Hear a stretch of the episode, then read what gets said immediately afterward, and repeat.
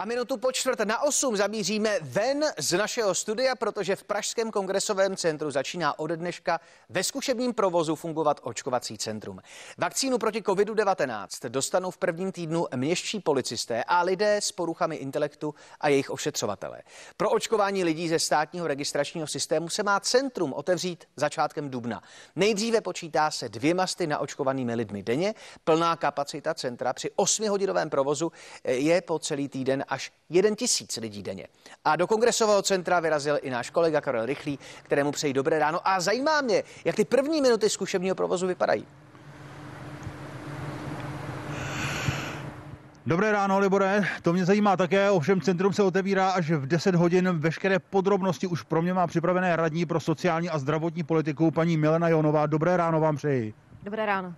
Mě zajímá jedna věc. Kde jste sebrali personál pro obsluhu velkokapacitního centra, které bude schopné v plném provozu eh, obsloužit až tisíc lidí denně? To je poměrně hodně lidí. Kolik to vlastně bude lidí ten personál čítat?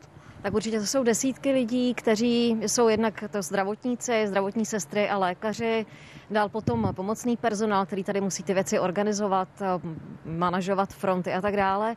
A je to vlastně výsledek spolupráce několika organizací, jednak tedy Polikliniky Medicon, která zabezpečuje tu zdravotní část, potom Českého červeného kříže a dále kongresového centra.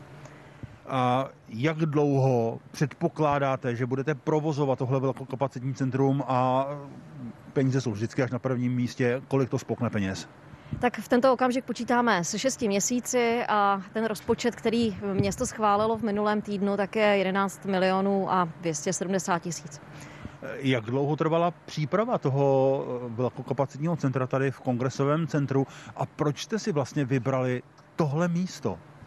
Tak na přípravě, o tom, že je potřeba eh, budovat tu kapacitu očkovací, tak to víme v podstatě od minulého roku. Eh, od začátku roku mluvíme o tom, kde vlastně vybírali jsme místo. Eh, v posledních týdnech jsme připravovali už pak konkrétní podmínky tady v kongresovém centru. A co byla ta otázka? Další?